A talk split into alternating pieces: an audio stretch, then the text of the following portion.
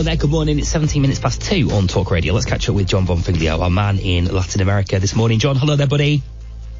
Hey, how are you? I'm very well, sir. Yeah, I'm really, really good. Um, hey, we have a, a story and a half um, out of Colombia. A Colombian mother and three, uh, and three of her children, um, pretty young as well. I think 14, 12, and 10, found in Peru. I think uh, 34 days after being reported missing. They've they've lived off seeds and plants and berries. I really want to get your take on this, Jon, because you've been through something similar, if not quite so uh, intense something quite similar, famously. Uh, we'll come to that in a, in a minute, but I think we should start with the news that, um, that, that's breaking in a sense and has done over the last couple of hours. This is the body of somebody that we have had a conversation about before, Jon, the renowned environmental activist who went missing has been found in a well in central Mexico uh, two weeks later.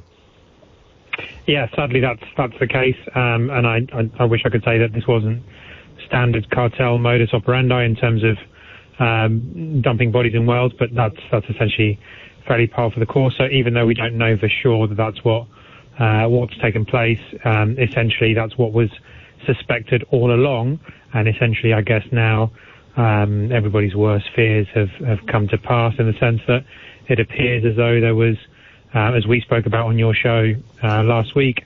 There, there was conflict between almost certainly illegal logging that was taking place in the western state of Michoacan in, in Mexico, and then this butterfly reserve um, that this uh, this environmentalist was looking after.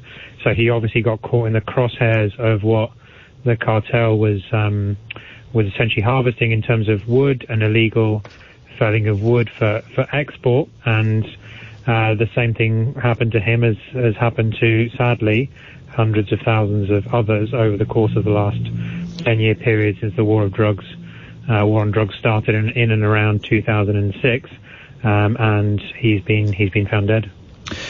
And it's you know this this really drives into how um, ruthless they will be with people who who circle around not not just the, the war on drugs and not just their um, their illegal activities in that field, but also the other ways in which they make money as well. I mean, there is really there is n- nothing's off the table here, is it, Jon? Clearly. No, it, it really isn't. I, am going to give you an example which perhaps was the most um, telling situation, which alerted me to the um, to the sheer power and to the scale of the power that the cartels have, which took place probably about 10 years ago now. Um, and I remember at the time it was related to the Beltran Leiva um, cartel that was operating south of Mexico City in in Cuernavaca, and the Marines, the Mexican Marines, had gone in to try and and take out. It was during the the kind of the the cutting the head off a snake sort of policy where they were trying to take out, as they still are, you know, the main kingpins out, which obviously just causes more more violence take place. But by the by, so one night they tried to go in and and to get him, but they couldn't because he was having dinner with the most senior general in the in the in the country. So they waited for 24 hours, then went in and there was a firefight. He got killed. Various other various Marines got killed. And on the on one of the photographs of one of the newspapers the next day, the Marines had all had face masks on, face masks on, but one of the guys uh, uh, appeared in one of the photographs and had his face recognized. And within 24 hours, the cartel had find his entire family um, and take them out. So imagine the level of um, of power that you have to have in a state-controlled way to be able to just from the, from somebody's photograph in a newspaper to work out who that person is and where their entire family are and that just immediately sort of said to me the the, the scale of what you're dealing with here. Blimey, it's quite incredible, isn't it? Um, in this case as well, Jon, 53 local police officers were, were detained and, and, and questioned. Um, what do we know came of that? Well, I mean, it's it's ongoing, and and and as with it, uh, with what we were saying before, like it's difficult for us to know exactly, and this thing can this can play out over months and months, if not if not years. I mean, maybe they were involved, maybe they weren't involved, maybe they've been fitted up for it. The fact is that local police, local law enforcement in in and around this context, I mean, the cartels is not just say, you know, the bad guys that work directly for the cartels. They obviously uh, suborn and co-opt anybody that they can in order to do their bidding, which can be, you know, in terms of threat and violence, or it can be in terms of uh, finance and stuff. And local law enforcement are the people on the ground who they can most easily, because of poor education, poor pay, etc., um, corrupt. So it's really no great surprise that 53 police officers have been um, arrested and, and accused of being involved in, um, in, in what took place, and, and, they were arrested almost immediately. I mean, within hours of this um, of this conservationist going missing, these guys were were arrested. Um, so, you know, again, it's it's how far the tentacles spread, and, and I would say it's not a question of where the tentacles spread is. It's the question is where do the tentacles not spread? Because I, I don't see that there is any significant industry um, that exists here, which essentially is not in hock to the cartels in some way, in some way, shape, or form. I mean, mm. how could they not be, really? Mm. And, and, with that in mind, Jon, how clear a picture are we likely to get of what actually happened to this guy? Um, I mean, I'd say almost, you know, no clarity whatsoever. Uh, you, you, may remember about three or four years ago now, the students in Guerrero, the Ayotzinapa 43, uh, were were disappeared, and that's been a major international incident. The current president has set up an inquiry into that. The UN has got involved. I mean, it's about as as investigated a situation as you could possibly have, and there's no clarity with those 43. So I very much doubt that, we're going to get any clarity whatsoever as regards this particular individual. Sadly. Okay, uh, we'll, we'll, keep an eye on it all the same, Jon. Um, to Peru as well, uh, briefly, if we can, because uh, the once influential uh, influential conservative Popular Force Party in that part of the world has had a, a pretty crushing defeat in some uh, congressional elections in the last couple of days, Jon. Yeah, they have. Uh, there's a bit of a backstory to, to this, which is worth um, which is worth citing. So, about three years ago, there was a president called Pablo Kuczynski, um, who was essentially, um, I guess, kind of accused of, of vote buying um, during a series of elections, and this took place with the with the opposition, with uh, uh, with the Popular Force Party that was run by, uh, headed up by Keiko Fujimori, daughter of Al- Alberto Fujimori, one of um, Peru's longest-standing president, who himself is now doing 25 years in in prison for, for corruption offences, and also worth saying that if you take a poll of um, all of Peru's presidents over the course of the last 30 years, there's only one that is not in prison, currently indict in prison for corruption offences, currently indicted for corruption offences, or has not committed suicide prior to being indicted for corruption offences. So mm. this exists on both sides of the fence and is absolutely, absolutely endemic. So this guy Pablo Kuczynski threatened with being indicted, basically kind of resigned, and his deputy Martin Vizcarra, who's currently the president, suddenly, through no intention of his own, became president and w- and was kind of inherited this, you know, this unholy situation that he did not want to, to inherit. And basically, um, you know, power to his elbow said, we're going to genuinely try and deal with corruption.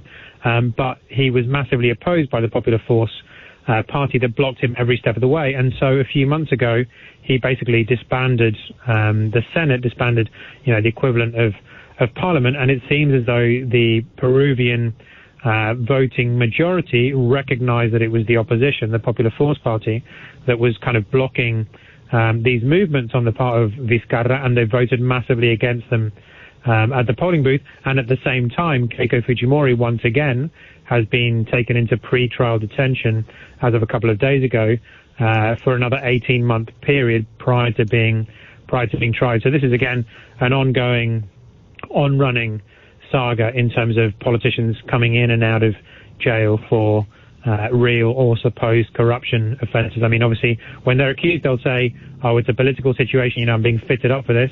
But then you know, the fact that it exists to the sheer scale and level that it does mm. suggests that there is something endemic in, in the situation and in the in the structures. Mm. There's a general election next year as well, isn't there, um, John? That, um, as you mentioned, that that that I mean, the, the, the, people of that part of the world must just be uh, the, the, contempt for politics in that part of the world must be uh, must be really deep rooted. Uh, it, it, it really is absolutely, and I mean, like in, in Guatemala, for example, recently Giammattei um, has just come to to power the, the, the president there, but there was very much voting for you know last man standing. I think he got 20% of the of the population voted for for him, and and, and essentially um, everybody is. really sadly, but most of the political class in and across Latin America get involved in politics or pursue politics in order to feather their own in order to feather their own nest. They are people who already have power and, and control and vested interest, and winning at the ballot box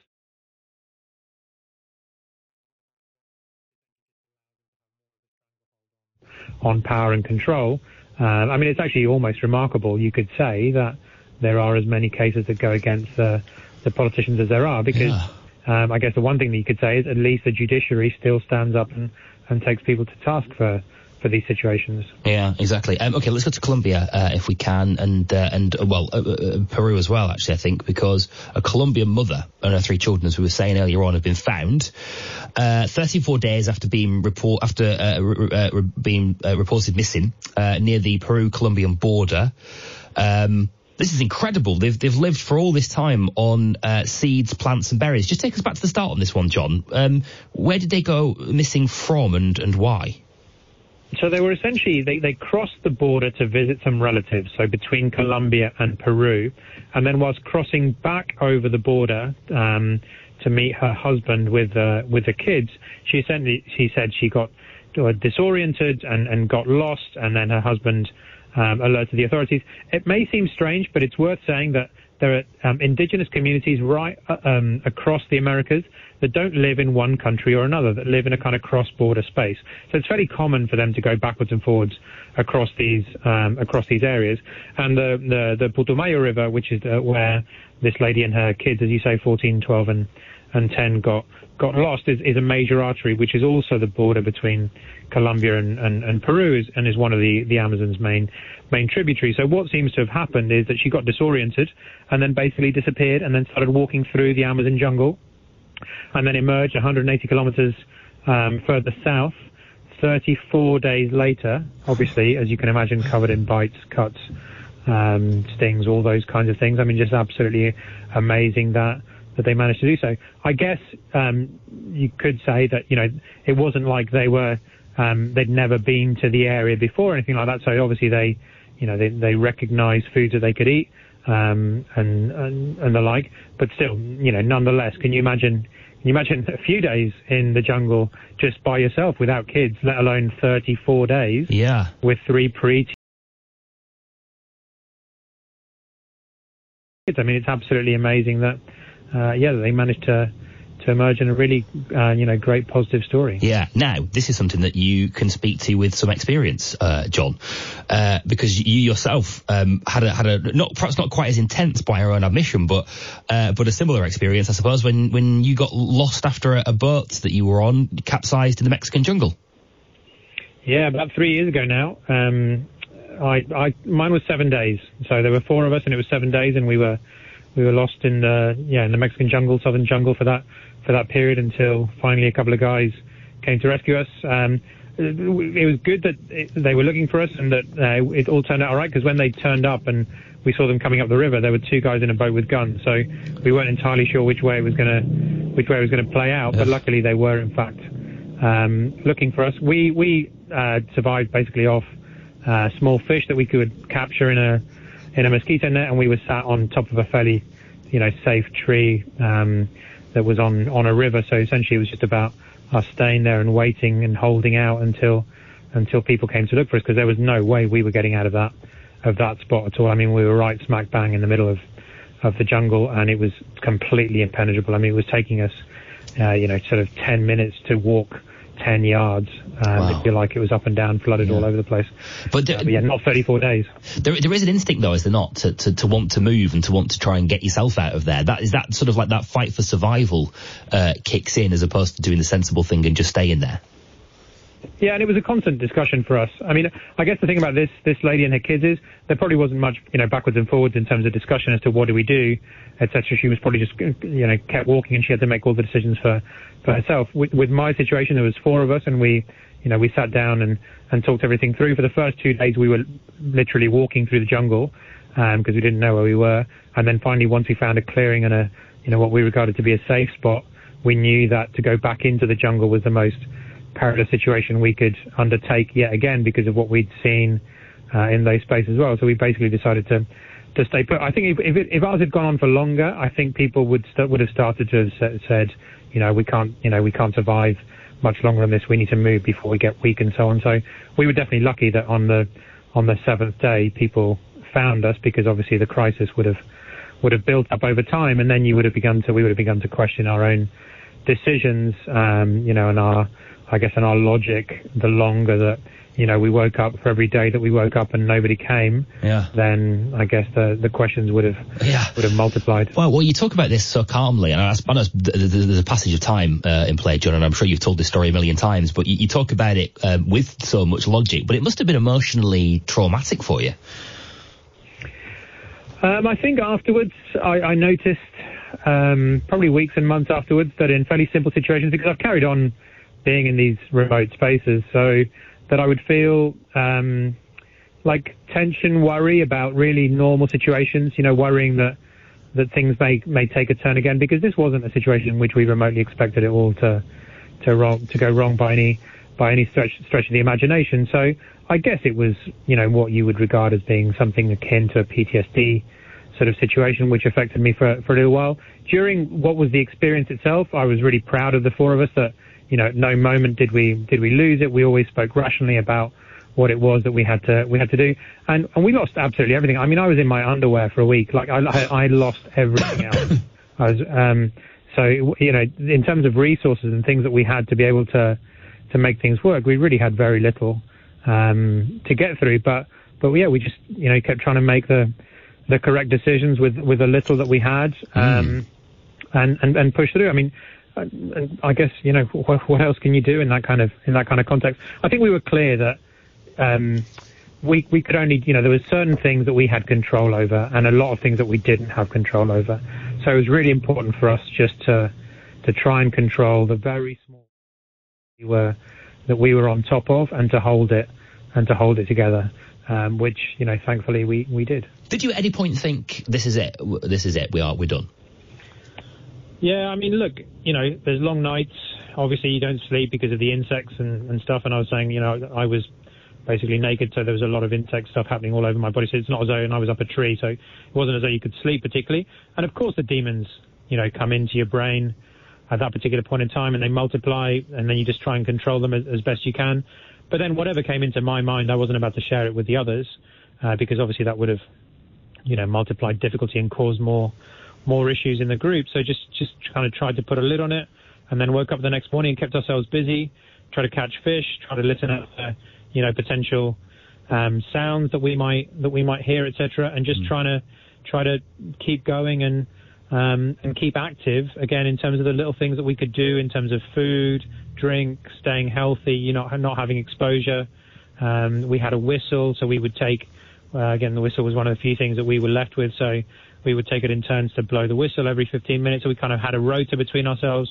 So those kinds of little, you know, areas of organisation, I guess almost like a built society that we that we undertook at that at that point, just really helped us to get through the the 15 minute period, the 30 minute period, the two hours into the evening, um, etc. And that's kind of how we how we negotiated it, really. What a story. Have you written a book on that, Jon? No, I haven't. Maybe one day. Maybe you one should. day now. You should, I think. I think that'd be great. I mean, you speak so well about it, and uh, and it's such an incredible life experience to share. I think that you should. Jon, it's been a real pleasure, my friend, as ever. Thank you so much. We'll um, we'll do it again. Take it out. Thank you, mate. Jon Bonfiglio in Mexico for us this morning in Latin America.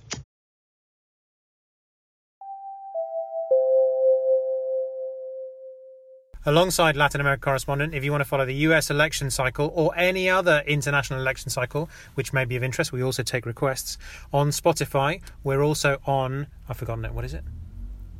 Uh, Dropbox. No, not Dropbox, on Spotify. On Oh, Spotify. are we on Dropbox as well? Are we? Or is it SoundCloud? Wait, no, Spotify. Look, just forget all that stuff. Just Spotify. Follow Speakeasy Politics on Spotify. Say the name again. How hard can it be? Say the name again. Bye.